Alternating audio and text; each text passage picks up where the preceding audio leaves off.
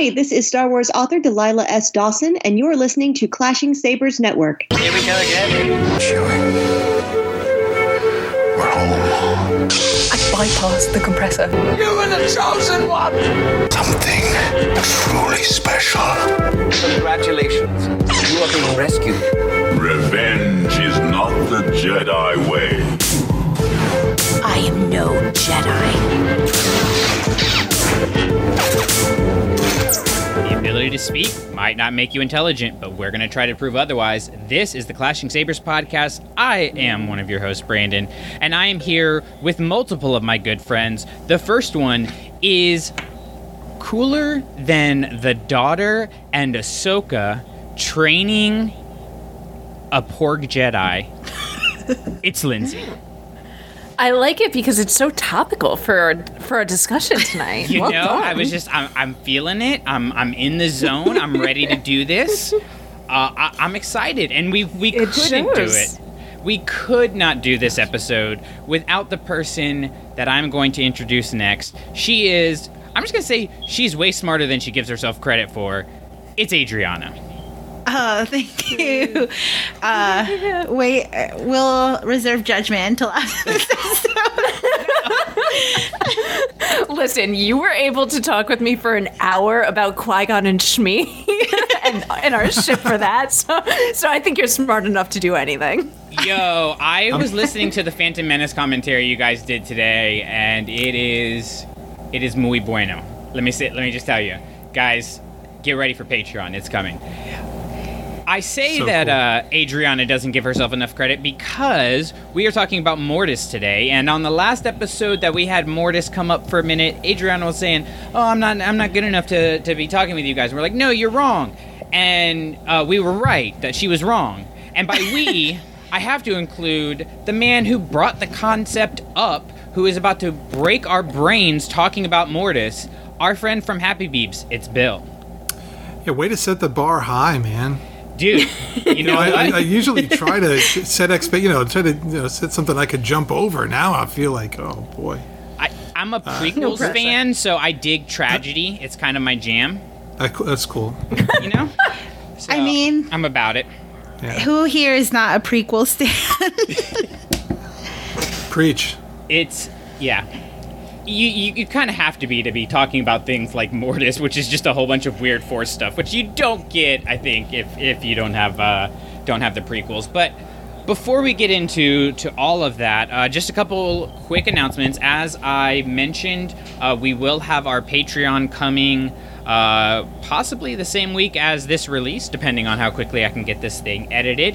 And so, if you would like to um, subscribe to our Patreon and support our literacy nonprofit, uh, you can do that over at patreon.com slash clashing sabers. Um, and you, of course, can always find those links on our Facebook group or on clashingsabers.net. Um, and then I just wanted to send a big thank you to everybody who was kind enough to donate for uh, my birthday fundraiser for Clashing Sabers. Uh, for my 30th birthday, we were able to raise uh, $370. Uh, that is going to go to getting books into uh, some classrooms across the country for kids when they go back to school next year. So that's super exciting. So thank you to everybody who liked or shared or donated or, or anything like that. Uh, it really, really means a lot. And I want to get into to Mortis really quickly here, so so I don't want to spend too much time on this. But Bill, we haven't had you on uh, in a little bit here, and you Yeah. have uh, you've utilized quarantine quite well, I have to say, with, uh, Oh, with what you're of Star. Warsing. So tell us what you've been Star Warsing lately and what you've Well, th- you know this, and and listen. Before I get into this, you know, Brandon, I gotta I gotta say, you know, Patreon page, the, the fundraiser. Uh, it's clear to me that you've got nothing else going on in your life right now. I'm free most of the day, And- honestly. Right, and I mean, you know, clearly that you know this is just a run-of-the-mill June for you since you've got so much extra time to throw in. But if, if I might say, if there is anything else that's happening for you, sh- you know, in the next several weeks, let me pass on my warmest and most heartfelt uh, wishes and congratulations to you. well, thank you. You are too Yeah. kind. Yeah.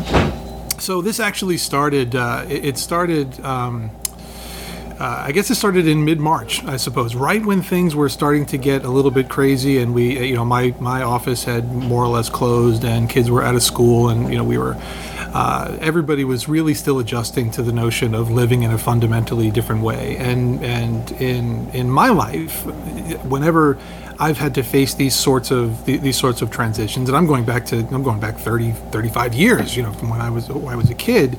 Uh, Star Wars always meant a lot to me, right? It always helped me to put things into perspective. It always gave me an escape. Sometimes it gave me a deeper understanding of, uh, of things. Sometimes, uh, so uh, I, I threw a random idea out onto Facebook. Who wants to watch Star Wars with me? and uh, I, we got a really a really really great response. And what we ended up doing was uh, was doing just a Facebook Live watch party. Not that I was broadcasting Star Wars, understand? You know, everybody kind of plays it on their own. Uh, You know, Disney Plus was a big help in, in this regard. But uh, you know, we, we all got on together and, and watched Star Wars, and we left the microphone on, and we did uh, you know some commentary and some Q and A. I don't know how you guys feel. Like it's I I love hanging out with you guys because you guys are are are you know you're you're uh, you know above me in a lot of ways in terms of your fandom and everything like that. Most people I know, however, are not. So I got to be the guy, you know, I got to be the guy that, that oh, let's watch Star Wars with Bill, and you know, we talked about it the entire time. And what was kind of cool about it was before we started, we, we actually opened up the camera and just walked around what I call the Happy Beeps Museum, which is my, my basement. And we did a quick tour, right, uh, of the stuff that I've got there. And uh, you know, I walk through my favorite toys, my favorite uh, my favorite books and comics, uh, posters, and uh, souvenirs from the convention. Uh, Lindsay, your name might have come up. Don't know. Um, but uh, uh, what was really great about it was that people had such a good time that they wanted they wanted to do it again. So the next week we watched Empire Strikes Back, and the Happy Beeps tour was focused on items from 1980, and we we. Uh, uh, we kicked off with uh, you know another review of the collection and then also like a little discussion about what this movie is and why it's important and, and what people should be watching for and then we watched again and then uh, instead of jumping right to Return of the Jedi, we said, okay, we're going to take ourselves a step back. We're going to go back in time. We watched the prequels. Uh, we watched uh, Rogue One and Solo. This is all week after week after week. Uh, last week we did The Last Jedi, and tomorrow night is is sort of what I might call, I guess, the end of season one uh, of our weekly Star Wars watch parties. And what's been so great about it for me is is uh, that it's brought in so many different facets of, of my my friendship and family history. You know, people from high school, people from college, people from my church, uh, people from multiple jobs that I've had. Um, uh, you know, the neighborhood I grew up in, distant cousins, everybody has kind of come onto this, and people are just talking about Star Wars every week for a couple of hours.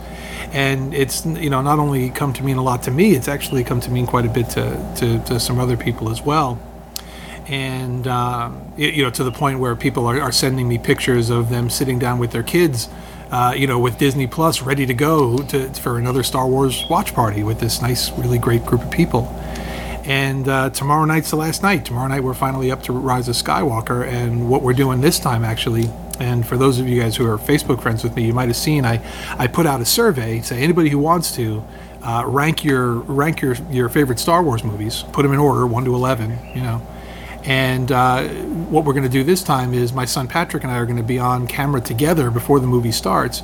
And we're just going to go through, we're just going to review the last 10 weeks and talk about our favorite moments and the things that we're still having trouble with and uh, try to put it into context with what's going on in the world. And, uh, and, and then, you know, kind of watch Rise of Skywalker. And then after that, I've had a lot of people who have, who have said, what are you going to do next? you know, are we going to go into the Mandalorian? Are we going to do Clone Wars? Are we going to uh, do Indiana Jones? Uh, and honestly, I, I think I I think we're just going to put a pause on it for a little while because this has been kind of a special a special time, and I don't want to, uh, you know, I don't want to. Uh, you know, immediately try to try to replicate it or replace it. I think we're just going to get to sit with it for a little while. But as it's hard to believe that it's been 11, 12 weeks since all this started, and to provide just a little bit of continuity, a little bit of comfort to uh, to friends and family, young people, old people. Um, it's been uh, it- it's been one of the I don't know if it makes sense to say, but one of, one of the highlights of the last couple months is uh, doing this project with my son, and uh, uh, we're looking forward to tomorrow night. But I'm, I'm going to miss it when it's gone.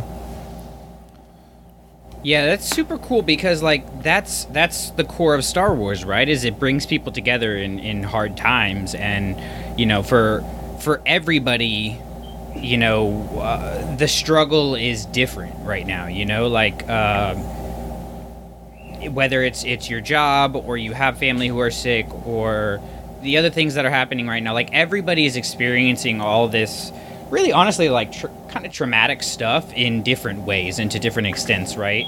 And so being able to have these stories of hope and these stories of community and you know even rebellion and resistance you know of of things that are not working things that are not the way that they should be um, but in a in a in a right way, you know? Um, there's the old saying, you know, Star Wars is anti-war, right? Because it's about the compassion and the love and the community and and how we make each other better. And so to be able to do that like you were you were doing this before, you know, the whole like family Zoom dinner and movie watching and things became a thing. Like you were you were at the forefront of that, whether you realized it or not, or you know, maybe maybe, uh, maybe a touch ahead of the curve, maybe like a day. yeah. But I mean, like, like it was you you saw a need, you know, and an opportunity, and you filled it, you know, and and even though like we may look at like Star Wars as being something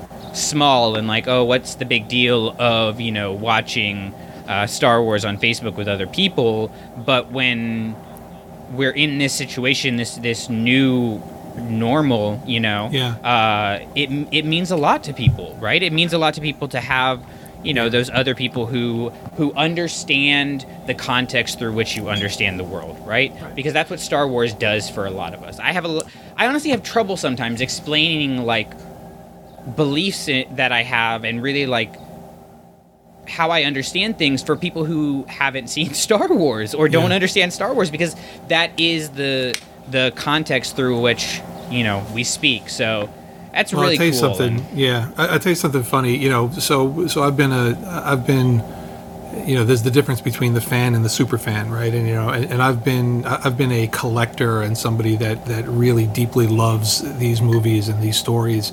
Uh, for a long time, right? And of course, most of the people that you surround yourself are not that thing, right? Yeah.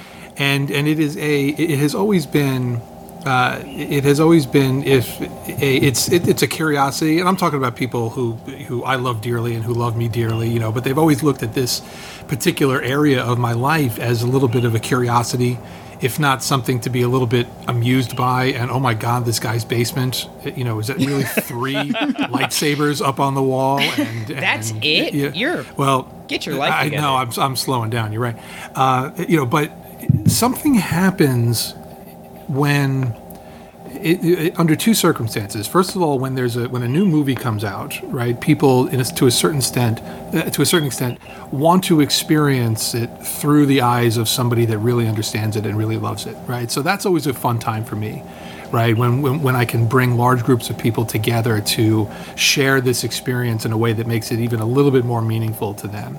But the other time that it happens is is during times of trauma, during times of of, of of, uh, of, of, of stress and of difficulty where where maybe people have a little bit of a little bit of trouble making sense of the world and about even how their own how they themselves are feeling about things. And you know this is what mythology and legend and and religion and and uh, uh, um, you know that's what these kinds of stories do. It's they help us to express and articulate how we interact with the world It's And- that uh, collective uh, unconscious. it's, as, it's uh, exactly what it as is. Joseph it's Campbell ex- talks about. it- yeah. It's So I want to begin today by briefly reviewing Jung's approach to the problem of the elementary ideas, which he calls archetypes of the unconscious. Now, that immediately gives us a psychological ground on which to, to build. That these are, in some way, features in the unconscious of the human animal. And experiences that come in through the nervous system are assimilated and interpreted in terms of these psychological uh, ground. It brings uh, something out in people, and I think that um, to the extent that, that I've been able through this exercise, just to what- even on a subconscious level, just to to provide a, a, safe haven for people you know, to to engage with the world through story and these stories in particular, it's not nothing. You know, it's it's a it's it's a small but very meaningful uh, activity for me. You know. Yeah, that's exciting.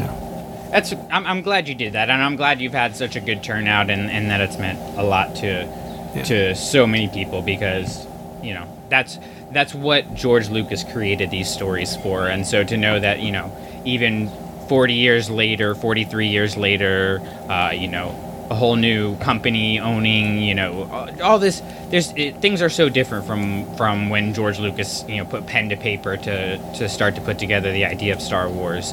Um, and so to the the fact that it's been able to stay what it is for so long is something that's it's it's really rare you know like you you see other things that the more you get of it the less it becomes um, and that's not something that's true with Star Wars, which is super exciting. But speaking of the more you get of something, we have Bill on here, so we have to have an old school question and answer happy beep section. Happy Beeps here, buddy. Come on.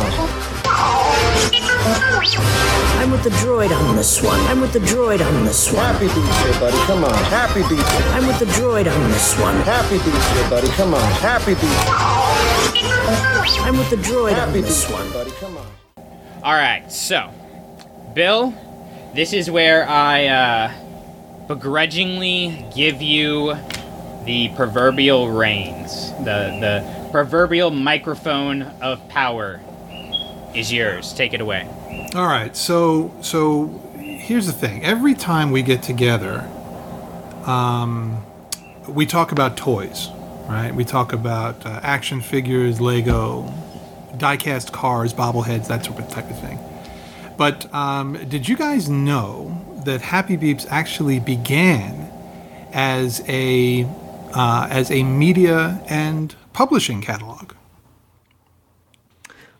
I Ooh, was I not aware didn't of know that. However, it's what I use it for. So, Yes. So so where this actually started, I've never been a uh, I've I've never been a completist when it comes to uh, when it comes to toys. I have a I have a, a toy collection that suits my needs, right? You know my. Uh, uh, you know the, the types of things that, that that speak to me but when it comes to books and comics and magazines i literally try to get every piece of paper ever printed in the english language and many not in the english language either within or, or about the Star Wars universe. And one of what the where Happy Beeps started was I lost control of all this stuff.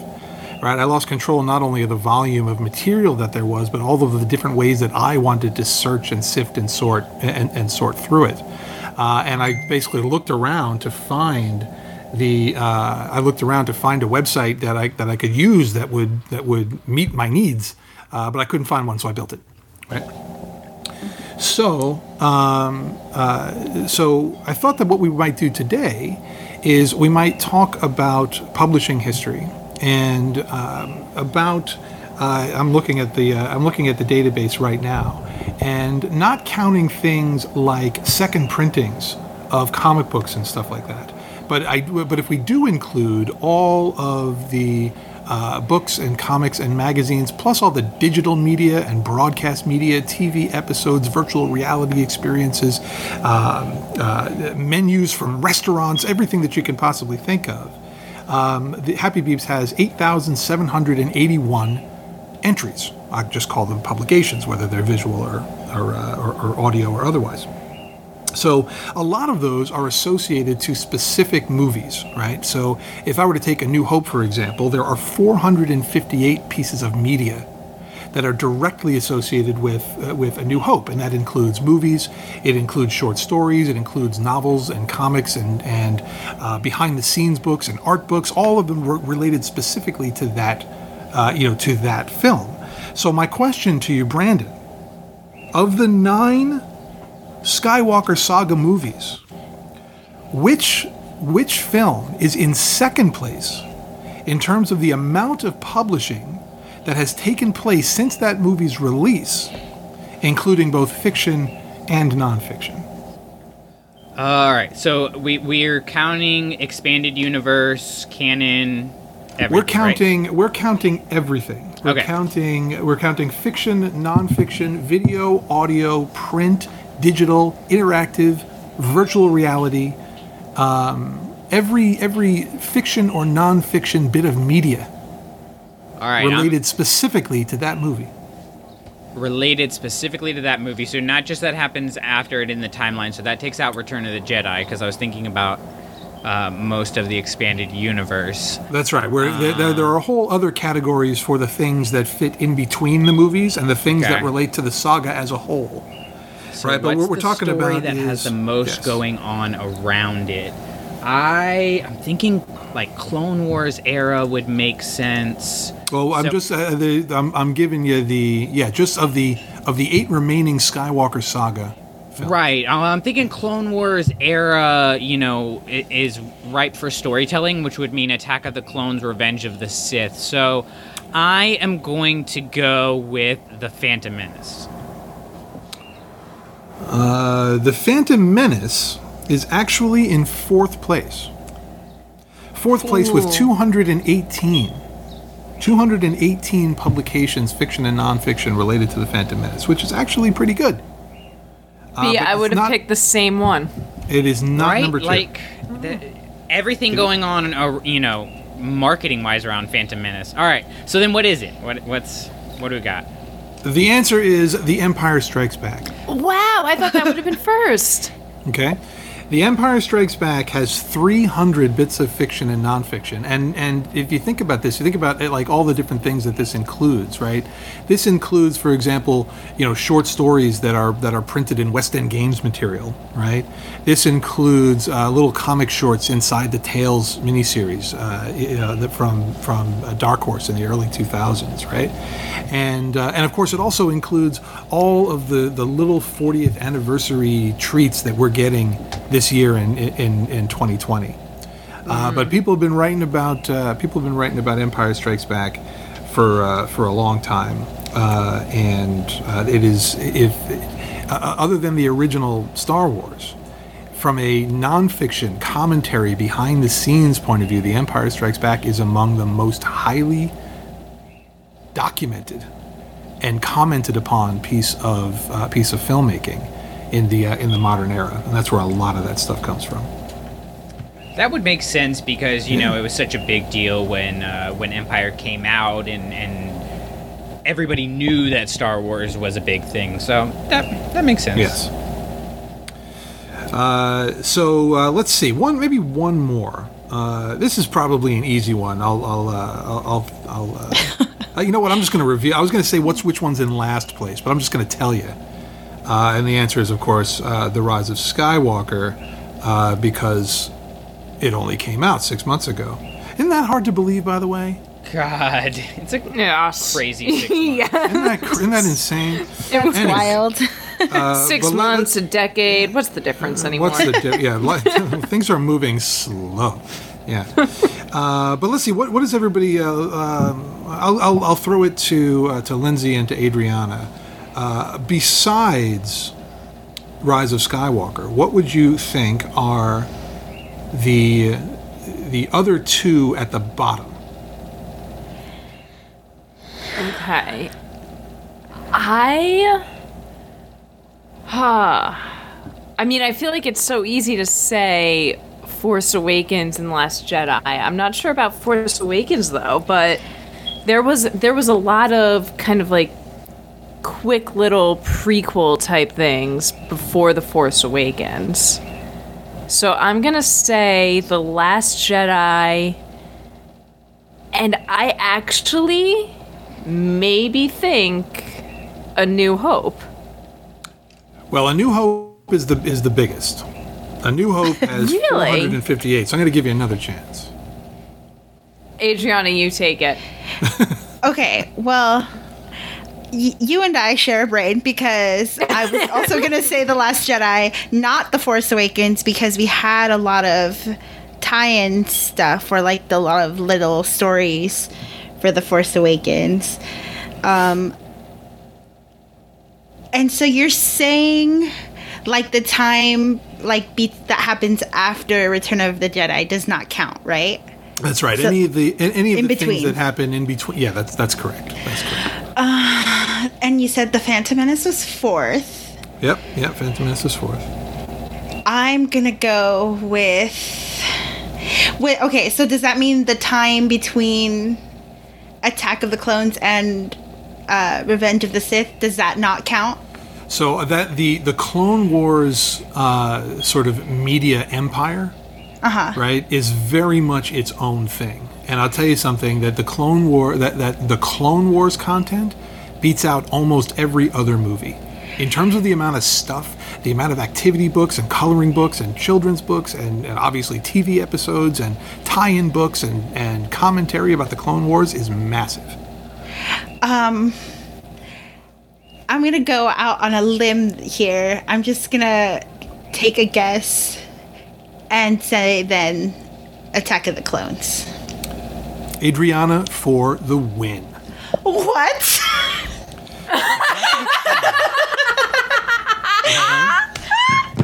The, The Rise of Skywalker has 46 entries, 46 fiction and nonfiction uh, things that have come out in its, you know, in its, in its, uh, uh, that are really sort of focused on that on that film. Attack of the Clones has only 87.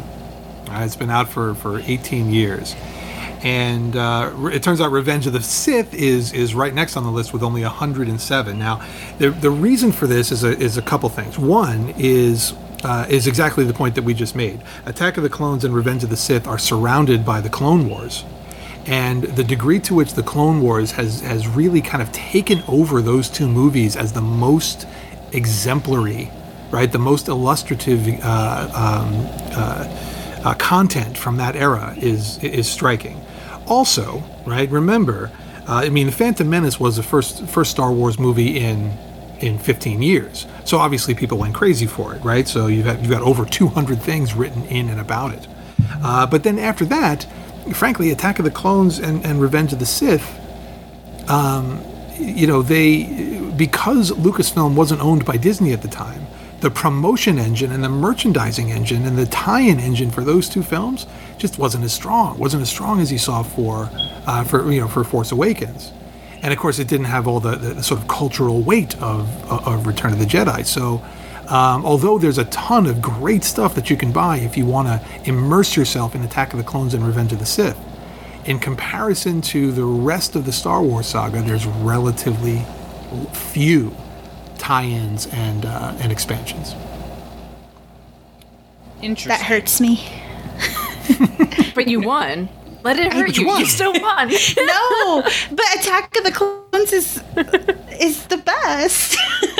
No, see, there should be more. I will write it and I will publish it. Adriana, here's how you frame it. Here's how you frame it. Their Attack of the Clones and Revenge of the Sith are held in such high regard that nobody wants to mess with it. They want to just let it sit there and be its perfect little self. So can I, can I can I say something else? So in, in support of tomorrow night's final Happy Beeps uh, museum tour, I put out this survey and asked everybody to, to rank their, their favorite Star Wars movies. Phantom Menace and Attack of the Clones are are at the bottom of the the bottom of the Oh, uh, which I think I, I understand is uh, it's uh, it, it's painful, um, but the numbers don't lie, you know. No, and you know what? If if um if you're gonna lose to a movie, it might as well be the likes of Empire Strikes Back and Revenge. Exactly. I mean, the, the the curve is way off, right? So even at the bottom of this particular pack, it's still a pretty good pack. Yeah, yeah. no, it's not- like not it's like whenever there's Oscar snubs, and it's like, okay, I get that this person would have been great, but who would you take off the list? Precisely. Precisely. Well, congratulations, Yeah. Adriana. You deserve that one. Uh, so, Brandon, that'll do it for this uh, for this uh, contribution. Man, that's a that's like this is this is like my sweet spot. I even though I got it wrong, but like in terms of like the things I like to know, I I, I I'm not really uh, you know I get the the toys and stuff when I see them and I like them. So I have you know obviously a lot of Ahsoka stuff and uh, you know whatnot, but publishing man, You want to do a you want to do a very quick bonus question? heck yeah. All right. How many comic adaptations are there of A New Hope? Is this How many- in- is this including like the uh, alternate scripts and like the the comics Yes. of like the okay. Yes. Um, and it includes and it includes comics that were printed in Legends and so on that either retell A New Hope uh, or adapt scenes and so on from A New Hope from a particular perspective. How many comic readings of A New Hope do you suppose there are? I am gonna go with twenty seven. Twenty-seven. Adriana. Oh, uh, I was, I was gonna say it's probably something ridiculous, like fifty. I was gonna say fifty-seven. And Lindsay, I'm you have go- seventy seven, so I'm, no, no, no. I'm doing. I'm doing Prices Right rules. I'm going last. I'm saying one. Under, under Closest Price without Right, going you should go with seven. under Price is Right rules, Lindsay uh, Lin- Lindsay wins that one. There, the answer is Yes. Twenty-two.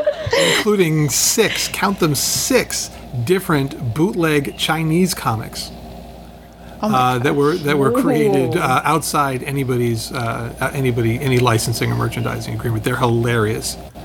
oh, I can't even imagine. Do you have them? Have you read them? I well, I've seen them. Uh, I have them. I have not read them because I do not read Chinese.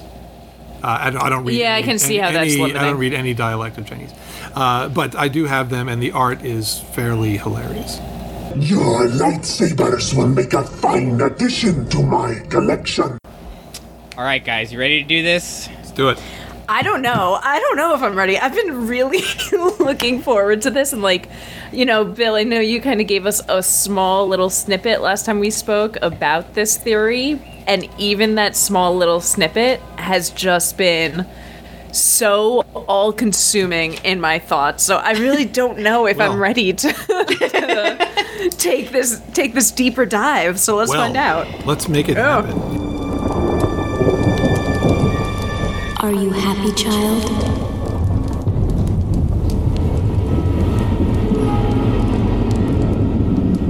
Your master, does he treat you well? What concern of it is yours? I am your future, your potential.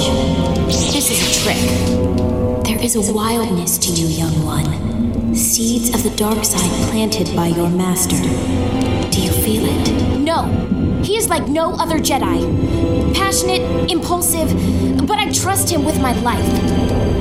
There are many contradictions in you and in him. Be warned. You may never see your future if you remain his student. Leave this planet. Lindsay, you mentioned before the the break what uh, what Bill talked about last time um, when he brought up Mortis when we were discussing Rey for some some reason. Um, it all it's it's us. It all fits together somehow. So, Bill, you you had an interesting perspective. So, for people who uh, haven't gone back and listened to that episode, tell us uh, your interpretation of Mortis. Sure. Okay, so let me let me preface this by saying that uh, here, here's what I'm not doing. Right, what I'm not doing is saying this is what I believe George Lucas intended when he instructed Dave Filoni to write a script about three um, uh, mystical, magical force beings that controlled the balance between light and dark. Um, because I don't think that what I'm about to go through is um, uh, is what George Lucas intended. I do believe that that it is largely supported by the text, right, and what we know of Star Wars. And I'm, I'm sure a, a lot of you are, are familiar with the concept of uh, death of the author, right, which is to say that whatever you whatever an individual sees and can justify based on the text of a of a particular piece of art or literature or uh, or, uh, uh, or or fantasy, the uh, you know is is legitimate and and is um, uh, the the idea of an author explaining or alluding to what he or she meant uh, is is significantly less important to one's enjoyment of, of such a story, right? And uh, the reason I say that is is because um, I, I think the whole concept of what the uh, you know of, of what does Star Wars actually tell us about the balance between light and dark? What does balance of the Force actually mean, right? Um, and how is it made manifest in reality as opposed to in terms of how individual people behave uh, is a little bit muddled. There, there's a lot in Star Wars that uh, that you can that you can latch onto. Um, uh, that you can latch onto depending upon what your own personal beliefs are. And ultimately, I think that's a strength, right? But I want to make clear as we talk about this that this is something that works for me, and it is not something that I would use to try to take anything else away from from somebody else. Okay, but um, because I don't, uh, I, I, I, I don't, I choose not to believe in the balance of the force as primarily being between powerful light and powerful darkness, right? I don't believe that that's what balance of the force actually means. And on the, on the surface, it seems like that's what Mortis is trying to tell us, right? That that Obi Wan and Anakin and Ahsoka come into these objective, real, objectively real beings that have objectively real power in the universe, right? And one represents light and one represents dark, and there's a father that's trying to maintain the balance between them. That's what the story tells us, right? But I actually don't think that I don't think the real world works that way, right? I don't believe that uh, I, I don't I don't believe the that the Force, as it is presented to us in the rest of the Star Wars movies, works that way. So what I actually believe, right, what I see when I when I watch the Mortis trilogy, is a battle that is going on inside the soul and ultimately inside the psychology of Anakin Skywalker. Okay. Um, and I think you know the the possibility that that experience is influenced by uh, by in-universe myths and legends about uh, about gods and monsters that have been related to the Force. I think that's possible, but I think that what's being made manifest with the uh, with the three characters that we know and love is something that's going on inside of Anakin, right? Because Anakin at this point in the story is struggling so deeply and, and so repressively with his angels and his demons, right? Uh, and we know, right? We know from the Last Jedi, and we know from uh, from the Rise of Skywalker that powerful uh, use of the Force can create experiences that seem real, right? We've seen it happen deliberately, right? We've seen it happen where where where characters have deliberately created projections to to make people believe they're experiencing something that they're not actually experiencing, right? But what I look at Mortis, when I see that that story, what I see is something. I, I see a uh, an experience uh, inside Anakin Skywalker, right? Triggered by something that we don't quite understand, but that experience is so powerful that those three characters actually actually are going through this journey. But the but the the individuals and the personalities that they meet are manifestations of of battling elements within the soul of Anakin Skywalker and uh, we'll talk about we'll talk about the the evidence for and, and against all this, but uh, the the the implications of that, right? The implications of, of that, if you know, if, if it's true, right, are that this this this series of scenes here was the last opportunity, the last opportunity um, uh, as far as Anakin's real kind of heart and his growth is concerned, uh, to find that balance within himself right? To find uh, the you know the the the ability to hold on to the light. This was an experience where Anakin, you know, is is desperately trying to, you know, hold on to his integrity with his teeth. Uh, and this this these three episodes show his failure. They show his failure to do it. And while on the surface it's it's his battle with these three external entities, I choose not to see it that way. I choose to see this as this is these, this is a metaphor for what's going on inside his head, and because of the, the, the, the his power in the force, that actually create it was powerful enough to create experiences for other characters as well, for other individuals as well. Um, so let me stop there and say that's Well- that was that's the long version of what I I think I think you know obviously like you said there's there's evidence for and against it, but the I mean, it could be something that's a, like a shared consciousness between uh, but between the characters for sure. Um, but I think you know the the thing that we have to keep in mind is that Anakin, in a way, is the Force, right? He was literally created by the Force itself, you know, um, and he is the chosen one. He's the one that's supposed to bring and does bring balance to the Force. So he, in in a metaphorical Campbellian way, is the Force, and That's so right. Yeah. it would make it would make sense. And you you brought up balance and so I, I kind of want to go through like each episode and we can kind of discuss you know uh, what's going on in the meaning and, and questions and, and ideas that we have from them and in, in the first episode overlords there is the scene where uh, Anakin essentially has to tame the son and daughter who are uh, holding captive Ahsoka and Obi-Wan which it's really interesting that you know Ahsoka is being held by the daughter, and she becomes the daughter, and and Obi Wan is part of the reason Anakin falls. Anyways, that aside, uh, just, just drop that. Just leave that there. yeah, no, I mean, no big, no big deal. But no, the the interesting thing I noticed when watching it is you actually hear Vader's breathing once Anakin brings both of the the Mortis gods down, uh, and so I was kind of thinking about, about that, right? Because sound is something that Lucas used in in very particular ways, you know, um, to build his world and, and to tell a story. And so, thinking about Anakin and the balance, I noticed that he's acting out of aggression in that scene, right?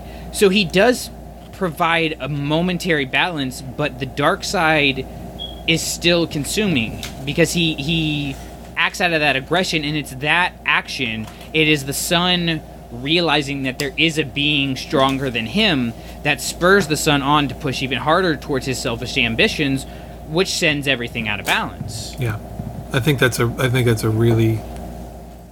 It's that's an that's a important observation.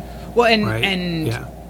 I should I should preface like probably my entire conversation here with how I understand balance, and I understand balance the way that George Lucas under you know presented balance. Uh, I can't remember which interview um, it was in particular, but he George Lucas basically said the you know light and dark exist, but the light side can't be or excuse me the dark side cannot be something that is active and and has agents an agency if you will uh, going towards the light is balance not it's not Yes. you know this this weird concept of great jedi because the dark side consumes. It's all consuming. It, it part of what the dark side is and, and part of you know who palpatine who is the manifestation of the dark side is is the power that he has is never enough. You're senator on naboo never enough. You're the supreme chancellor never enough. You're the emperor never enough. You're immortal never enough. You know like it's never enough and so it's all consuming and the way that i look at it is and, and this is maybe a little bit of a crude metaphor, but hopefully it gets the point across. It's like cancer. You can't have cancer in your body, not treat it, and still consider yourself healthy. It just th- there. That's a that's a, a you you can't. It's impossible to to say, oh, I'm healthy, I'm good, I'm safe. You know, all of that when you have living cancer spreading in your body, right? But you can take steps to get rid of the cancer you know? Um, and then it will always be a threat. You will always be more susceptible maybe than other people but you will be able at, at a point to consider yourself healthy right? And, and healthy being balance in this in this uh, this aspect. So adriana do you think i mean what's your what's your view on balance and kind of how these mortis gods speak to that So it's like the son says, right? How simple you make it. Light and dark as if there is one without the other. and it kind of falls into that whole like you can't have one without the other type thing and then you I, something that you mentioned um, got me thinking about catholicism i'm catholic um, you know and so we're all born uh, uh, in Catholicism. Everybody is born a sinner, and so that's why you're baptized. And the whole the whole thing is like kind of like what you were saying, like um like you're born a sinner, but you have to make those conscious choices to to be to do good and to be good and that's why you have your baptism that's why you do your confirmation um, and so like like what you're saying um, i really think it's it's they both exist but it ultimately the choice has to be to go towards the light side or to do good and to be good hmm.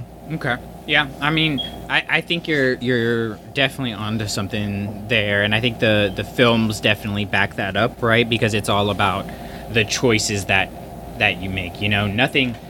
Even even Anakin, as much as he was manipulated and put into to situations that he really couldn't have uh, won in. We are indebted to you for your bravery, Obi-Wan Kenobi. And you, young Skywalker. We will watch your career with great interest. and like the father says like when he t- at the in the last episode he tells his son like i knew there was still good in you so even though he is of the dark um he still has that ability to go towards the light to have good Yeah, for Yeah. sure. And and I mean, it, it's that's an idea that that is present throughout because in the first episode they are uh, they're talking a lot about guilt. I noticed that. So when the son manifests as Shmi, he says, "Your guilt does not define you; you define your guilt." And then the the father says to Anakin when he's balancing the two that you must you must release your guilt and free yourself by choosing. Uh, and he's talking about choosing between go leaving and and staying and becoming the new father. And they they kind of used guilt as a fulcrum for how things will go for Anakin. Um, so, which uh, you know, there's also that idea of like Ahsoka becomes fulcrum, you know, and he feels guilty about her and things like that. But Lindsay, You're just gonna keep leaving these little. and things. yeah. Dot dot dot. Exactly. Uh, dot, maybe we'll- dot, maybe we'll dot, do- dot. we'll- we'll- we'll just do another podcast. But that's what and next week on. So next week on mortis episode 57 clashing mortis um, lindsay why what's your your point of view on why the gods are appealing to anakin's guilt rather than trying to utilize the the good in him because it it feels like they are the father in particular is almost trying to make him feel guilty for caring about the people that he cares about Sure. you know instead Sure. of using that to to to be something to help him think of something bigger than himself Well, the easy answer here is the obvious fact that it's easy to play on someone's guilt and use that to manipulate them. And I struggle to use the word manipulate there because I think we are supposed to understand the Father as a more loving and benign God. The interesting thing here, though, is we talk so much about Joseph Campbell and the hero's journey, and this theory I think plays into it really, really well. You know, even with the disclaimer that we are killing the author here. You know, this is personal interpretation. This isn't necessarily what Lucas or Filoni meant. But the fact that they're referred to as Mortis gods, I think is an important thing to remember when answering that question, Brandon, because both of those men were so enthralled, as they should be, with the concept of Greek mythology. And all of that was about these gods coming down and interacting with the people. And that's kind of what's being done through this entire arc. You know, again, it's not that we're calling them, yes, sometimes we refer to them as force wielders they refer to themselves that way. There's there's all these different names that we can assign them, but nine times out of ten, what do we call them? We call them the Mortis gods. When we think of the gods of Greek mythology, the big theme there is how did they play on people's guilt? How did they go down and they again manipulate people to do the things they wanted to do? Almost every single Greek god did this. There's some element of trickery involved. So I think it's important that the father especially takes Anakin and takes his guilt for Shmi and uses that to give these tricks, you know, and and the son is certainly playing on this. Um, but the fact that we're now starting to see a lot of these themes from Greek mythology come in and start to be utilized, guilt especially, and how you can manipulate someone, it really plays into, I think, kind of the the biggest piece of this and why Bill, your theory is so important is a lot of it is dealing with can any man, a Jedi especially, ever truly be free, or is he at the disposal, in this case, at the will of the Force? You know, Yeah. is a man free, or is he just playing to any particular god? And and I think Lindsay, you know, like that. That's why it matters. That's why it, it matters whether or not these these gods are real, right, or are they, uh, or, or are they manifestations of Anakin's psychology, right? Because it, you know, if we are to preserve this notion uh, that that these characters are free, right, that these characters uh, do have real, legitimate agency to to put them into the same universe as as um, entities this powerful. Um, it, it definitely plays with that, right? And and although Anakin, you know, talks about the or and the or these characters refer to one another as, uh, you know, manifestations of the light, manifestations of the dark, and the and the balance in between them. The way they behave isn't really like that you know um, uh, it, it's it's uh, it, it, it's almost a little bit more like an id ego superego type of a thing right? You know where the you know where the daughter is you know she's she is she appears to be a manifestation of the light but what she really is is, is simply an ideal you know? And the and the um, uh, and the the son is is you know more reptilian right? And is is interested in in you know things like raw power and, and greed and it's the father that's that's sitting in this in this position where he appears benevolent right? He he he, has all of the visual iconography of a benevolent god you know the long beard and the deep you know soulful voice and all these wonderful things.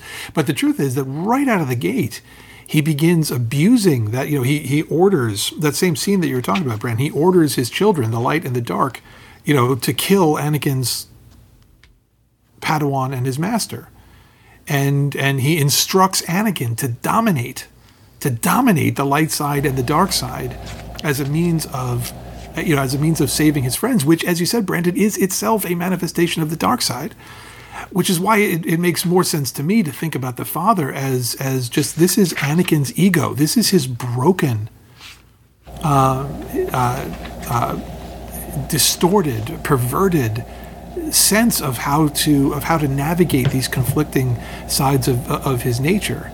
And and and as I say, it's like it, it makes more sense to me to think of it as you know uh, these these are all him, you know, it's all him trying to know- work through this stuff, you know. So yeah, I want I want to add to that too because one of the kind of more important pieces here too, at least in my opinion, is what they're using to make Anakin especially feel guilty about. You know, and mm-hmm. again, I know we're mm-hmm. we're Yes. really dealing with Anakin, but Obi-Wan it's so important here too because they're kind of playing on the sins that our heroes are keeping hidden. You know, I, I hmm. do think it's important that Anakin will own up to certain mistakes. Even Obi Wan will own up to certain character flaws. You know, Anakin's very headstrong. He's very defiant, and he he leans into this. He owns it, and he lets others judge him on this, and that's okay to him and it's it's very easy to sit there and say these are my flaws these are my sins it's okay for people to judge me on these but what it's not easy to do is take those things that you haven't quite admitted to yourself yet. You don't want other people calling you out on the sins or the flaws that you personally have not acknowledged or have not broadcasted yet. And now they're in this place where they are with their deepest, darkest sins that they mm-hmm. haven't confessed to anyone yet, and all of a sudden it's it's out there. You know, they they now have to deal with these physical mani- manifestations of it. Yeah.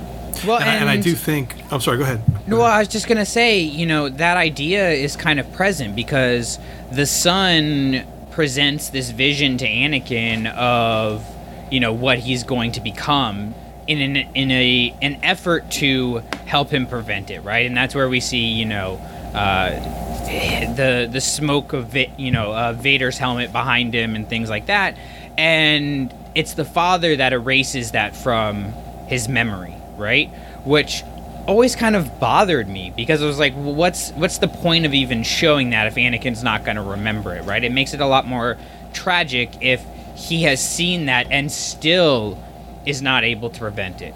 But looking at it, Lindsay, in the way that you presented that idea of you know the sins that we haven't admitted to ourselves, that could be kind of what's going on here because you know Anakin he while he's admitted to the action of killing the Tusken Raiders and he's admitted you know that he is upset you know that he lost his mother he hasn't really dealt with it you know? And so um because something that that you know is is present throughout here that I think it's lost in the conversation about Mortis is that like Bill said they're not these are not the light side and the dark side. The daughter is not the light side and the son is not the dark side. They they very specifically say the daughter says my nature is to do what is is good, his nature is to do what is evil, you know. Um, that's their I think nature they said. I think it was selfless and S- selfish. selfless and selfish. Yes, that was Yeah. it. Thank you.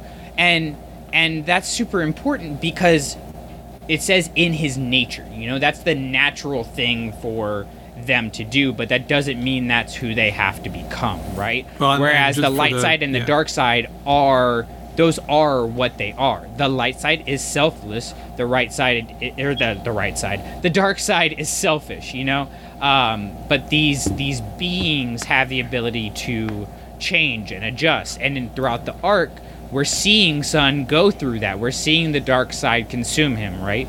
We're seeing the daughter having to actually live out the selflessness in passing on her life force to Ahsoka. So.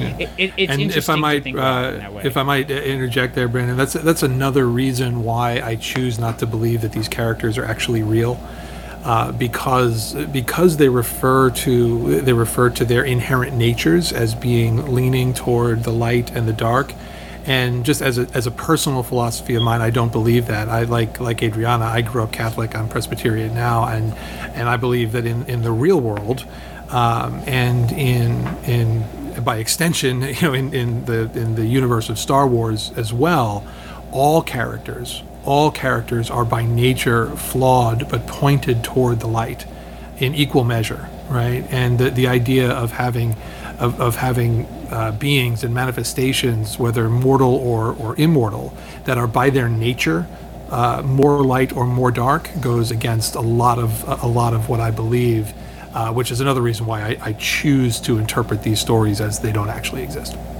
And that's something that's interesting about this particular arc, right? Is it, it takes a lot of interpretation of what you believe. You know, um, yes. This this more than any other arc, I would say, in in Clone Wars and possibly even any other story in Star Wars is something that you know our own personal beliefs and and uh, backgrounds comes into play. And so to, to me, I kind of look at it like the world between worlds, where it, it's it's there, but it's not there. It's something else. It's somewhere else.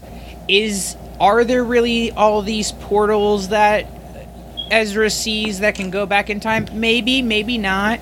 You know, was Palpatine really there? Maybe, maybe not. Did Rey go to the world between worlds in Rise of Skywalker?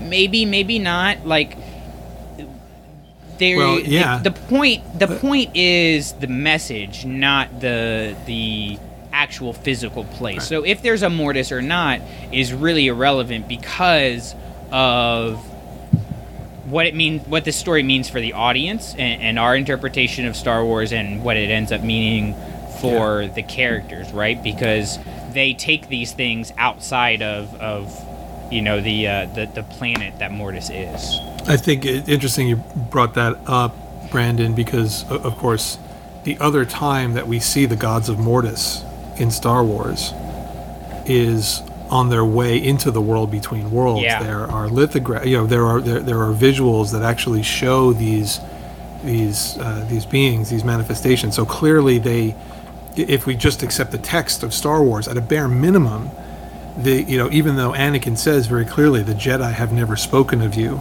right?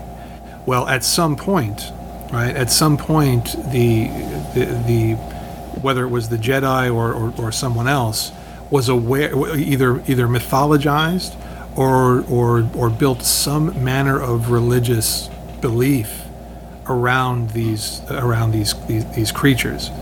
Um, and uh, it- you know so so to sort of trace back well how is it that they actually show up in a dream of Anakin's Yeah. right, is a, is an interesting question but I think it's important to know that n- despite what Anakin says that the Jedi have never spoken of you they are not completely separate from the from the world that we know of in Star Wars those those um, uh, at, at a bare minimum myth, myths of tho- those creatures were known by somebody because we because those tho- that artwork was uh, was visible. Well, and I mean, there's, you know, Lindsay made a really good point and a good connection with them being like the Greek gods, right? Where the Greek gods are not what we view God as, you know, in in modern Western culture, you know, where it's this, you know, one all-powerful being controls everything, omnipresent, you know, omnipotent, all that stuff, right?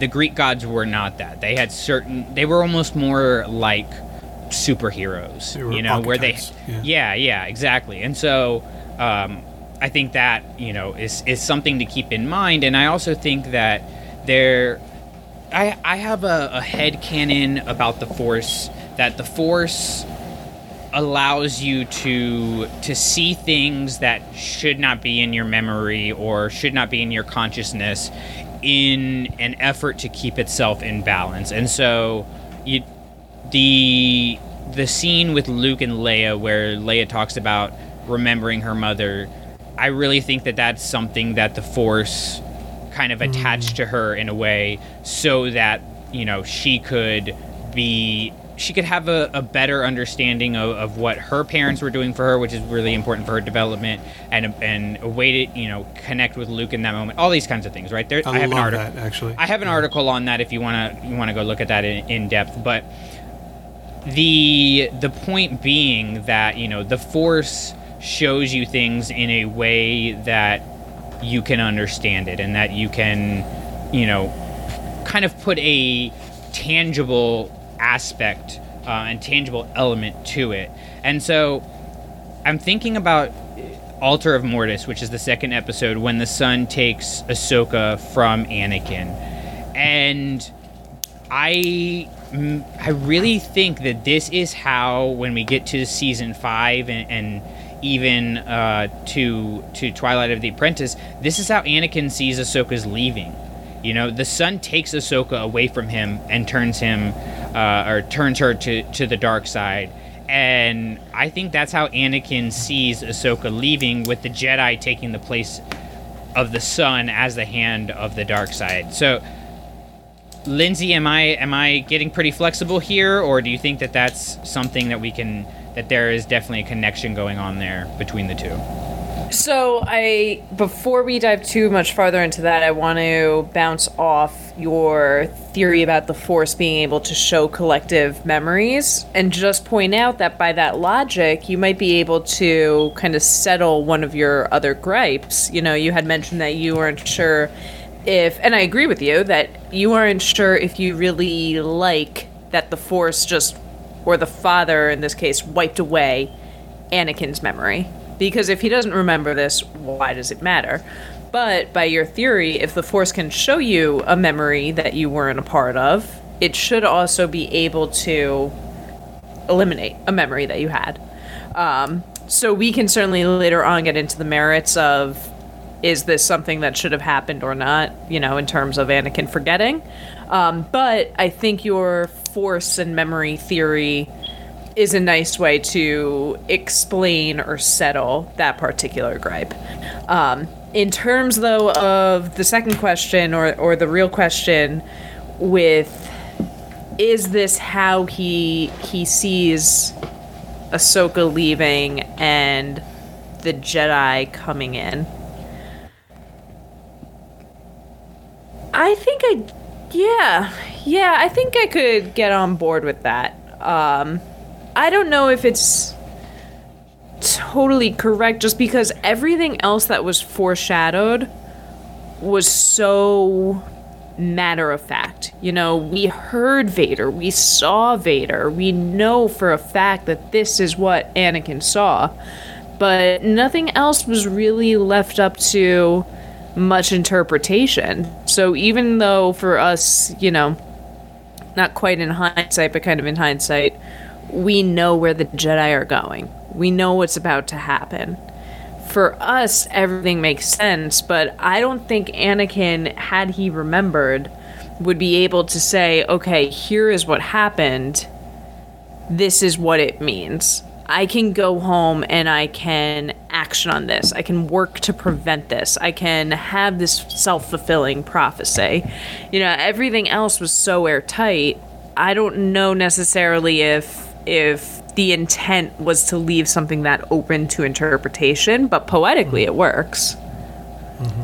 Yeah, and I mean, the the interesting thing is like Anakin, Obi Wan, Ahsoka, they remember Mortis. There's just those particular like the visions that Anakin has that the father erases from them because at the end they you know, they kind of wake up and and are shocked that Rex doesn't know that they've been gone for a while and and uh, didn't see uh, the planet and everything like that. So that that that part about Ahsoka, you know, uh, turning to the dark side, you know, being manipulated to the dark side, I think is really interesting. Be, for the poetic elements in particular, because it's it's kind of what happens to the Jedi, right? Where the the Jedi, you know, get manipulated to become weapons of the dark side, which is what happens to Ahsoka, and are then easily discardable by the dark side, Palpatine, when they are no longer useful, right? And you have uh, certain characters, certain Jedi that survive on, which would be the Anakin and Obi Wan in this instance, who are, you know, the ones that keep the the spirit of the Jedi alive. So there's a lot of it. It's really interesting to to think about this and and try to, Lindsay, as you said, like a one to one.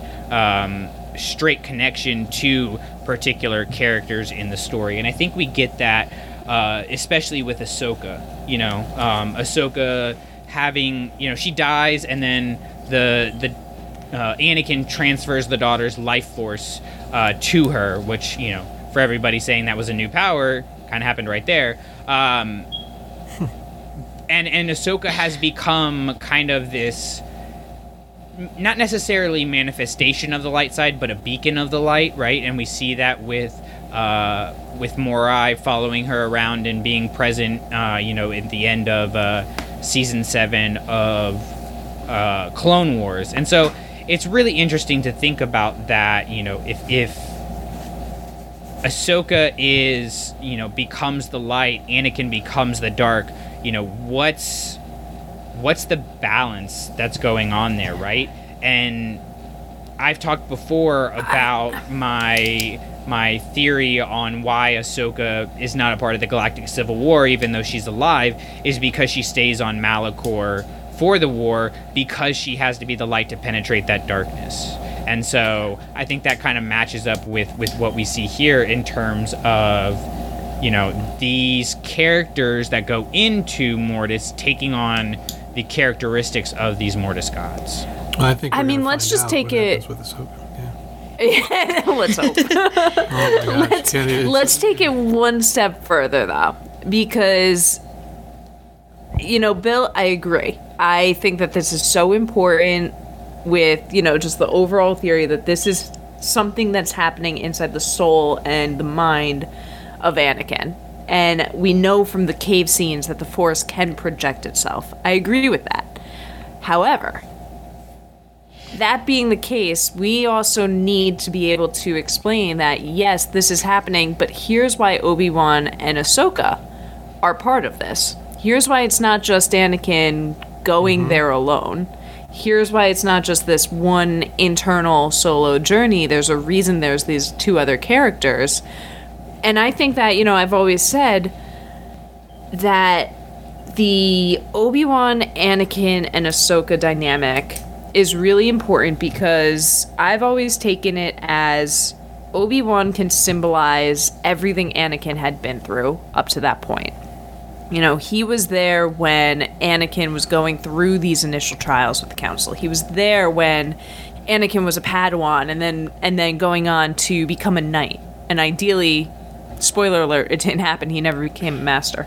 Um, but Ahsoka, on the other hand, she kind of always represented what Anakin could potentially be and all of the things he could potentially do. So it's this real dichotomy between Obi-Wan being the past and Ahsoka being the future. And I think that's something that so often gets overlooked during Mortis is that while Obi-Wan especially was like we need to get out of here, we need to freaking go. Even though Ahsoka was always kind of fixing the ship and playing her role, doing her part, from the beginning, she seemed a little bit more content to stay. You know, while Obi Wan was very worried about the changing weather patterns and how quickly and then slowly time was moving, Ahsoka was never so much worried as she was curious.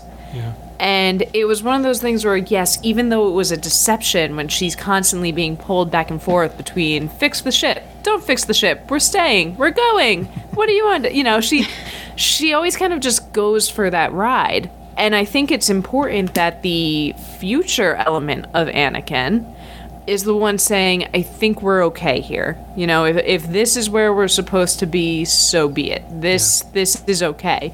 But it's the past version of Anakin that's saying you cannot have good versus evil. You cannot have so much power residing in these three people. That's the past. That's the Jedi training mentality of Anakin saying that, where he in his heart kind of knows that moving forward, maybe you can be all three of these things. I think uh, I, I, I think you're you're you're hitting on something really important. And I think that, that you know Ahsoka's um, Ahsoka's character has always been just that that you know that servant warrior. You know where she she she really does believe that wherever she is at that particular moment is where she's supposed to be. And, and and what can I do in this particular instance to help the people around me? And she never loses that. That's what she doesn't concern herself so much with prophecy and destiny and the chosen one and everything like that. She's just a friend and and and she never loses that, which is what makes her so great. But you know, Obi Wan has a has a great great line um, in the in the third episode here, uh, where he says it's something along the lines of, you know, if we're not supposed to be here, right, or, or no, if we're not supposed to interfere. Right, then it begs the question: What are we? What are we here for in the first Yeah, place? yeah. Right. If all you were right, so the way the way that I kind of think about it was, wow, this is amazing. Like Anakin, A- Anakin, without even realizing it, invited them. Anakin, and- you know, if if if my approach to this is, is the correct one, and this is this is the battle for Anakin Skywalker's soul, he invited his two best friends into this, you you know, in, into this labyrinth with him, uh, and and you know, and Obi Wan's line, it's, it's just like, well, well, and why, right? Well, I'm here to help. What can I what can I do? I may not belong here, right? I may not have a scripted role to play, but what is it that I can do to help? And it's just tragic, of course, that it didn't end up didn't end up working. But but Anakin reaching out for them, reaching out to you know to say, please go through this this this trial with me, is incredibly powerful. Mm-hmm. And I mean, Anakin's story more than than a lot of other characters we get is defined through his relationship with others, right? We look at Very okay, much, why did he yes. fall to the dark side? Because of the loss of Qui Gon and Shmi and uh, Padme and to an extent Ahsoka, you know, the disconnect he felt with Obi Wan. How is he kept as Darth Vader for so long, even though there's still light in him, you know, because of his relationship with Palpatine? How is he redeemed because of Luke? All of that stuff, right? And so when we look at it through this lens, it would make sense that the people that he cares about are there with him, you know, and going through that Yeah. journey with him. And I think there's an interesting aspect. Um, there's one point um, in Altar of Mortis where Obi Wan is talking to the daughter, and he says, "You and Anakin combined have the power to stop him." With regards to to the son, right? And this is obviously before the daughter dies. This is before you know they go get the the dagger and everything. So then daughter dies, and y her life force is is restoring Ahsoka, who now becomes the daughter. So, do we think if if Ahsoka had you know we've seen in season seven of Clone Wars, she was always right on the verge of saying something to Anakin, telling him something, connecting with him in some way that she never ended up doing. Do we think that Ahsoka and Anakin combined could have actually won the day, It could have actually stopped Palpatine, um, and and is this something that Anakin maybe understands in his subconscious that he's Yes. not willing to admit? Adriana, you haven't chimed in in a minute. What do you think on that? Do you think that Ahsoka and, and Anakin, if they had stood together, would they have made the difference that would have prevented everything? Um, can I just talk about something else really quick? Yeah, please do. Um, okay, so are any of you guys uh, familiar with the Teen Titans uh, cartoon? A little bit. I know it exists. Yeah, in theory, Okay. not in practice. Um, so basically, um, Raven, uh, she has this like mirror, and it's um, it's like basically like her inner her inner self, and like uh, Beast Boy and Cyborg, they accidentally get trans. They go through the mirror, and they're in her inner self, and they can see like there's like these like huge creatures, and there's like different parts of her, um, and there's her father that she has to face, um, and she can only fa- she only faces him and wins when her friend when um her friends are there to help her.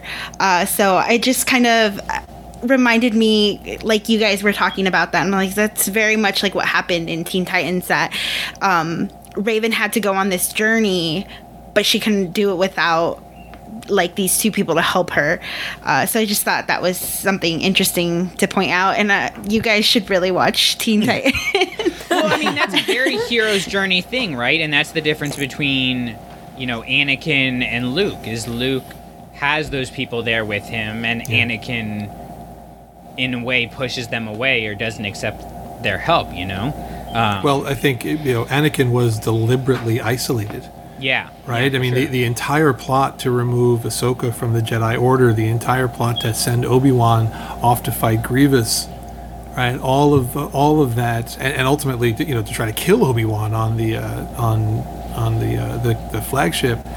Uh, all of that was for the purpose of getting Anakin alone, because at our when we're alone, we're the most vulnerable, we're the most uh, you know susceptible to. Um, to grief and to fear and to and to anger. And it's those relationships that prevent us from falling through those cracks. And palpatine knew that. It's diabolical uh, but very deliberate. Yeah.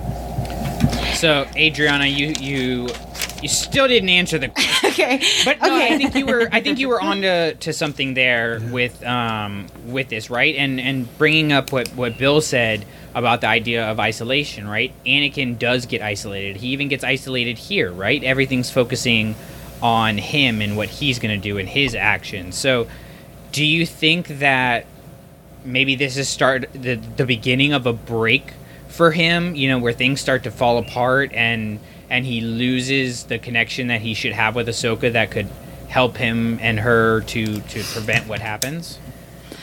Um, I'm kind of. I'm gonna be a little bit pessimistic. Like I don't. I don't think. Um.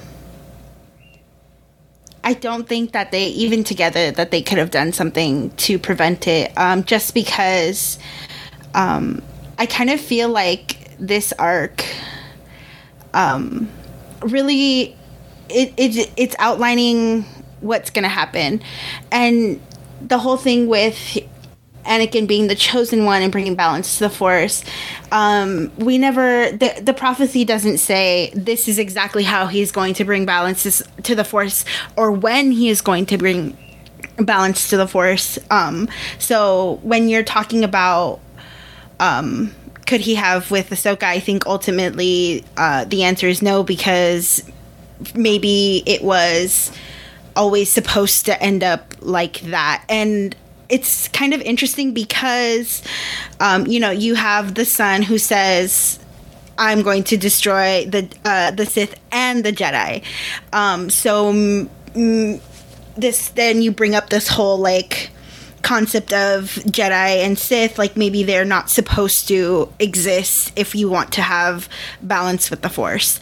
Um, uh, does am I making no that that makes No, no, sense like yeah, like totally. within the if if you define things within the confine of these organizations rather than the the higher power they serve if you will then that's where where you get into trouble right which is a, is a is thing we see throughout the the prequels is as the Jedi become more and more institutionalized, you know, they become less and less connected with the Force, and so bringing up this idea of balance kind of like perfectly leads into the third episode, which is Ghost of Mortis, because that's like that one really hampers down on this idea of balance. Um, and and the father talks to Anakin about balance being lost. He thought bringing Anakin would fix things, would rein in the son, and, and be able to maintain balance. And I was thinking about I was, I was watching Ghost of Mortis like a couple days after Dave Filoni dropped the knowledge bomb of Duel of the Fates on uh, on the Mandalorian documentary series and how Qui Gon is the uh, the father that Anakin needed, right? And so I was thinking about okay, is the if the father is Qui Gon in a sense, you know, father brought Anakin to Mortis to fix things, but it made it worse. In the same way that Qui Gon brought pe- brought Anakin into the larger galaxy, into being a Jedi to make things better, but it made things worse, right?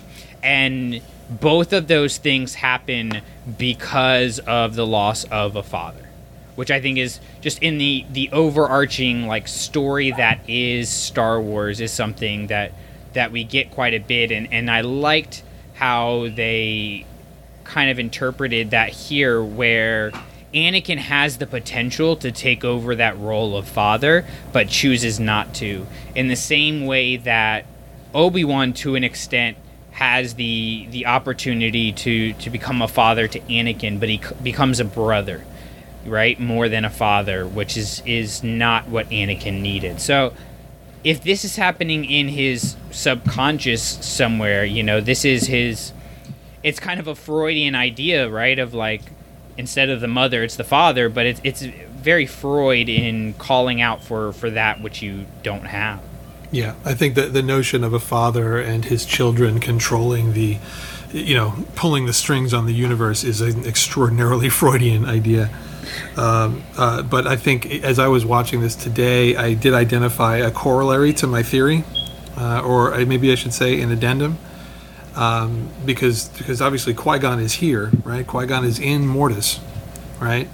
And the guidance that he gives to Anakin, you know, because at this point Anakin is, you know, I, what am I supposed to do? Am I supposed to kill the son? Am I supposed to destroy the dark side, or am I just supposed to leave and, you know, just let whatever happen happen? And he's he's panicking at this point, and Qui Gon comes in and says, "You're going to find another way. You know, you're not going to kill him, and you're not just going to leave. Remember your training, right?" And what that indicated to me was, um, yes, this is all going on inside Anakin's head, right? It is all sort of a, a, psychological battle for what remains of his, his soul at this point. Uh, but I decided while watching it today that he didn't do it to himself. It wasn't a random um, neurological spasm that created this, but rather it was Qui Gon Jinn who did it to him. Uh, I think actually, after having watched it today, I think it was it, it was a training exercise. It was a training. I already- I always have really visceral reactions to things, and then remember that this is a podcast and no one can see me. but, but but when you said you think it was Qui Gon, I really threw my hands up in the air with like a yes. I think yeah, I think the one character, like the one spirit that actually is not a figment of Anakin's uh, of Anakin's mind in this whole three episode arc, I think is Qui Gon. I think that's actually him, and I think it's actually Qui Gon saying, "Dude, this is a test. You've got to figure this out. If you don't, we're all lost." And remember, at this point, you know, Qui Gon is is beyond, uh, you, you know, past and future. He knows where where all this stuff is is headed, right? And I think by by triggering this this this psychological manifestation, which which pulls in Anakin and Obi Wan and Ahsoka, and um, uh, and and you know turns the battling elements of Anakin's soul into these real live uh, you know beings. I think it's I think it's Qui Gon trying desperately to to stave off disaster. I mean, that definitely has some merit, right? Because, like you said, Qui Gon is in the Force now, you know, and even though we only hear him as a voice, you know, he can't manifest in the same way that Obi Wan and Yoda can. Like, this is a hub of the Force, or is happening through the Force, so it would make sense, you know, that he could take a a more concrete form, like we see with him being a Force ghost. And I know Lindsay is probably thinking the same thing I am right now about Qui Gon looking back at the old prophecies and the things, the the texts of past Jedi in a way that was kind of frowned upon um, by the the Order as a whole. They didn't like getting into that old uh, stuff that uh, came before, and so. I mean, it would make sense that he would have, you know, a memory or an understanding of this myth that or you know this story or whatever it may be that is the mortis gods and, and uses it as a means to to convey that message to to Anakin. Because right like Anakin like we said Anakin looks out for the people that are around him. And so he he is always going to do that. So you have to bring them in into the story right so I guess that leads me to, you know, this idea of like what is Anakin supposed to do? Because this is what I get conflicted with. And and this is going to kind of be a nice place to kind of wrap up the conversation because like we said Anakin this is happening in Anakin whether whether it's happening in Anakin's head or it's actually physically happening in the quote unquote real world this is a battle for Anakin's soul that like the text is very very clear on that. Yes. the, the problem or not the problem the question that i have right is did anakin make the right choice? He couldn't just leave his friends he couldn't just leave padme and the galaxy out of his contr- out of his control but by going back he makes things worse. To me it's a lot like luke going off to cloud city in empire strikes back. Did he make the right choice? Well he needed to know about Vader being his father to be able to redeem Vader and help save the galaxy. So in a way, yes, but Han's still frozen in carbonite. He doesn't really save anybody, and he learns his hero is actually his enemy. So did he make things better? You know, it's it's something that's always going to be up for debate. So I kind of want y'all's interpretation on did Anakin make the right choice for to to leave or would he have been better served and have been able to better serve the galaxy by staying on Mortis or staying in Mortis if if it's something that's happening in his consciousness? Can I go? Please do. Okay. So I I kind of see it as I'm going to talk about a different show. um so I I love uh, Avatar: The Last Airbender. Yes, I knew you were going here. I can always count on you, Adrian. okay, and so I see I see it's a very similar like dilemma like that Aang faces at the end of the in the fourth season, you know, where the choices are does he have to does he kill the Fire Lord? What it, what choices he make? Because he is like I I've never killed before, and then you know he he's in the spiritual realm. He's com- um, talking with the past avatars, and a lot of them are saying you need to kill him. You need to you know they're this is what you need to be doing, and he does he doesn't want to do that. That goes against his nature, um, and ultimately he takes away his bending and he is able to bring justice to this without killing um and for me if it was a test um uh and especially hearing if it's a test from obi-wan um it, I think he failed because he he there there's like this like do I kill him do I not kill him what am I supposed to do and they're like you'll know um, and he ultimately does kill the son. Um, and I think, um, and then at the end, like the the daughter's dead, the father's dead, the son, they're all dead. Um, so obviously that's not ideal. Obviously now, if they were the three were required to be to keep and maintain balance, now there's no way to maintain the balance. Uh, so that's kind of um, where I stand. If if what you're saying is that it's um, a, like some sort of internal task um, by given to him by Obi Wan or Qui Gon. Hmm. See, that's. I'm, I'm glad you brought that up because Father says to Anakin at the end, "You have brought balance to this world," but everybody's dead. Dead. Yeah. I don't know. Anyways, uh, we can come back to that in a minute because I have I have another question on that. But Lindsay, where do you come down on on did Anakin make the right choice in leaving, or should he have stayed and, and fulfilled the father's wish, wishes?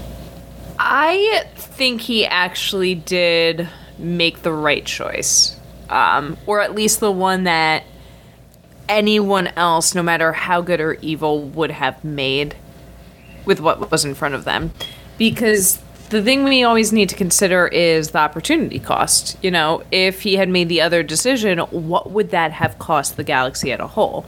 So if we're saying that, yeah, it would have been great if he just stayed honor in Mortis and he took the he he really picked up that torch and tried to bring balance to the force. Well, what goes on in the world outside of him? You know, does that guarantee that once he says, I'm here, there's balance, does Palpatine just die? Does Darth Sidious just go away? No. He knows that, as, you know, Bill, you use this amazing term that I hadn't heard before a little earlier when talking about Ahsoka, but a servant warrior. I think in Anakin's head at this point, he is still a servant warrior, and he knows that he is best served or he he can best serve others by going out and fighting for them and that just sitting back and doing nothing it's never going to guarantee that things will be better and in his mind the best way to make things potentially better is going and picking up that fight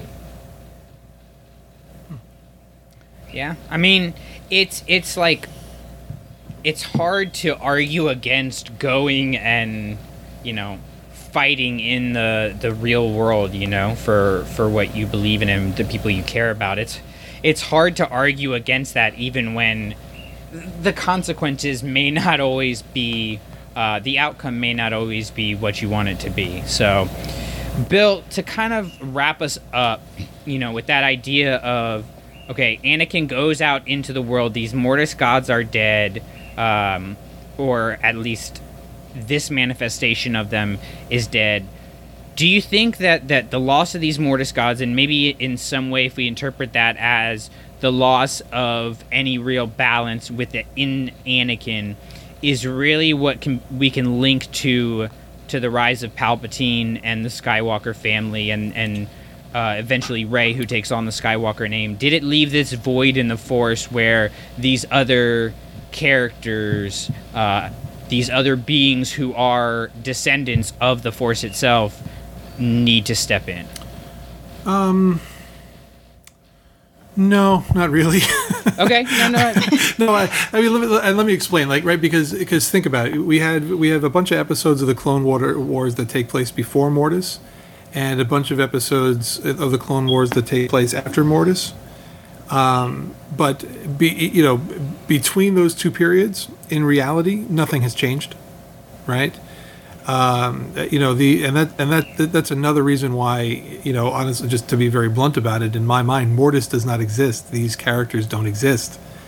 Uh, you know, I think that this this ultimately is a is a dream of Anakin's, and and in all dreams we wake up, right? So I don't believe that, notwithstanding the structure of the dream, I don't think it was ever possible for for Anakin to stay in you know to stay in Mortis. I think um, I think this was a uh, uh, I, I think this was a an encapsulation, right? A brilliantly constructed and illuminating encapsulation of the manner in which the competing sides of Anakin Skywalker battled for, for control.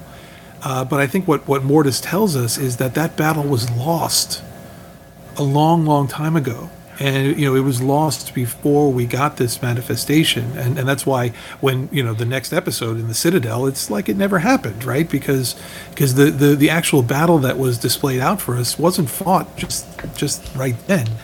It was it was fought a long time ago right? And it, and it wasn't and it wasn't fought in such a way that there's a tangible gap in reality after these manifestations were were destroyed um, you know, I mean, if they're as powerful as they're supposed to be in reality, I don't understand what a dagger or, or a lightsaber is supposed to do to them anyway. Y- You know, maybe maybe all daggers in Star Wars are just silly. But anyway, um, Wow. well, I'm sorry. That The was that was cheap. is That was a real. that was a that was a that was a cheap shot. No, but I but I but I think you know what what the the placement of Mortis tells us is you know we know enough about these characters. We know about enough about their relationship to illustrate um, illustrate the Anakin Skywalker's entire failure, right? His entire his entire uh, inability to reconcile his guilt and his fear and his anger and his idealism and his hope uh, in such a way that he could maintain balance within himself. This th- this arc shows us, uh, you know, what that what that looks like on a mythological and metaphysical level.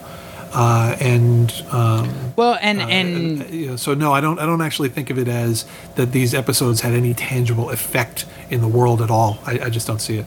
No, that's that's fair, and I mean honestly, like the as the conversation has gone on, I've kind of you know really come to like the interpretation of it happening in Anakin, and Yeah. if we're if we're taking that point of view, right, then the father almost becomes Shmi. And and him leaving her is what really allowed for the chain of events that would lead to him falling to the dark side, right? Because Palpatine doesn't well i mean it's debatable if palpatine is able to become the emperor and take over without anakin right? Anakin was kind of the the linchpin is how we're supposed to understand it in the story. And there's certainly an argument to be made that he could have found somebody else and all that but let's just stick with the the context that we have and Anakin leaving Shmi is, is what starts the chain of events that eventually leads to the the imbalance in the Force, the the Empire rising, and, and everything like that, right? And so, I think that I think that makes a lot of sense to look at it as something that is going on in his subconscious because there's there's there's a phrase that has always kind of stuck with me um, that one of the pastors at my church said one time, and it's that the we use these words uh, we use our words to explain God, but but our words are never going to be enough because God is beyond the the words that we have in the human language, right? Like it could never do justice to it, and to me, if we look at the, if we if we use that idea that in Mortis, you know, there's something higher in in Anakin's subconscious because he is a descendant of the Force that manifests in these Mortis gods to help him understand it, but the Force is still even something bigger than these gods, be they real or not. And that's it. We're done. I stumped the panel. Hey, can we can, can we make one uh, can we make one final point about these episodes and say that as a technical achievement, oh my god, um, visually, musically, um, the voice acting. Still uh, can't that- believe Liam Neeson came to do them. I know. It, I mean, it, it, it is a phenomenal, phenomenal achievement uh, of animation, uh, and the, the the production team and the actors they have given us this enormous gift to be able to have this conversation. So, salute.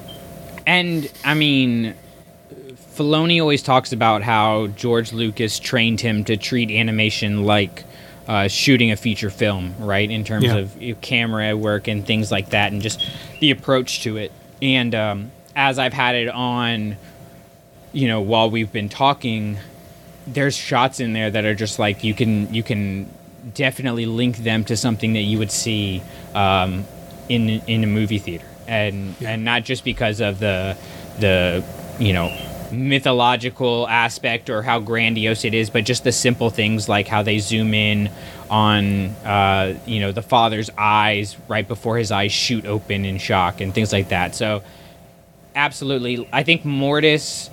Mortis is definitely uh, it's, it's a turning point for our characters, or at least for Anakin in, in a sense, because this is when the Force really gets out of balance. But also, in just the story of Clone Wars as a production, uh, this is a place where it really took off in terms of you know storytelling, but also you know visual achievement and everything like that. You have a few episodes before with the Night Sisters and, and heroes on both sides and stuff where you really see a change in the animation and the storytelling style. But uh, Mortis, I feel like, was kind of that one where everybody realized, oh, okay, this is this is for real. This is not. There's no turning back. We're not going back to. Uh, to, to season one silliness, we're we're in it. We're in the thick of the war. We're in the thick of the struggle, and uh, it's about to start hurting real good.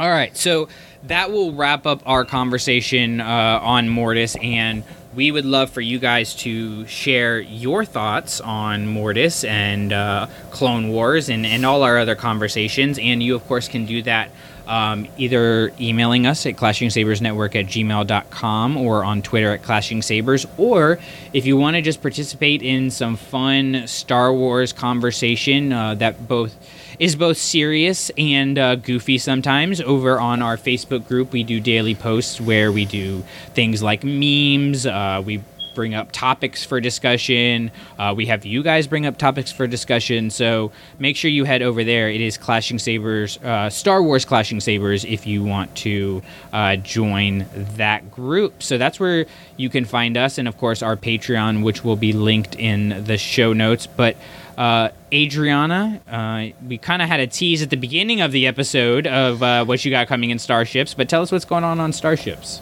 Um, so I actually have uh, two episodes um, done. They just need some editing.